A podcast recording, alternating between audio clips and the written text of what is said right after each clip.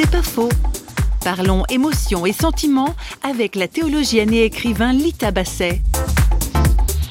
Il y a une façon de parler de l'affectivité qui aplatit. On est en colère, c'est la colère, point. Alors voilà comment on fait quand on est dans la colère, etc. Ou bien la tristesse, bon, c'est dû à ceci, alors on va faire cela.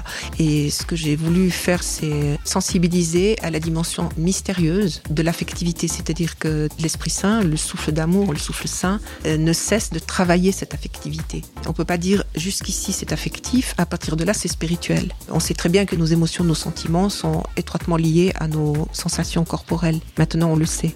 Et comme la Bible dit, ne savez-vous pas que votre corps est le temple de Dieu, le temple du souffle saint? Ça va vraiment dans le sens de qu'on est travaillé par le souffle saint, y compris dans nos émotions, nos sentiments et notre corps.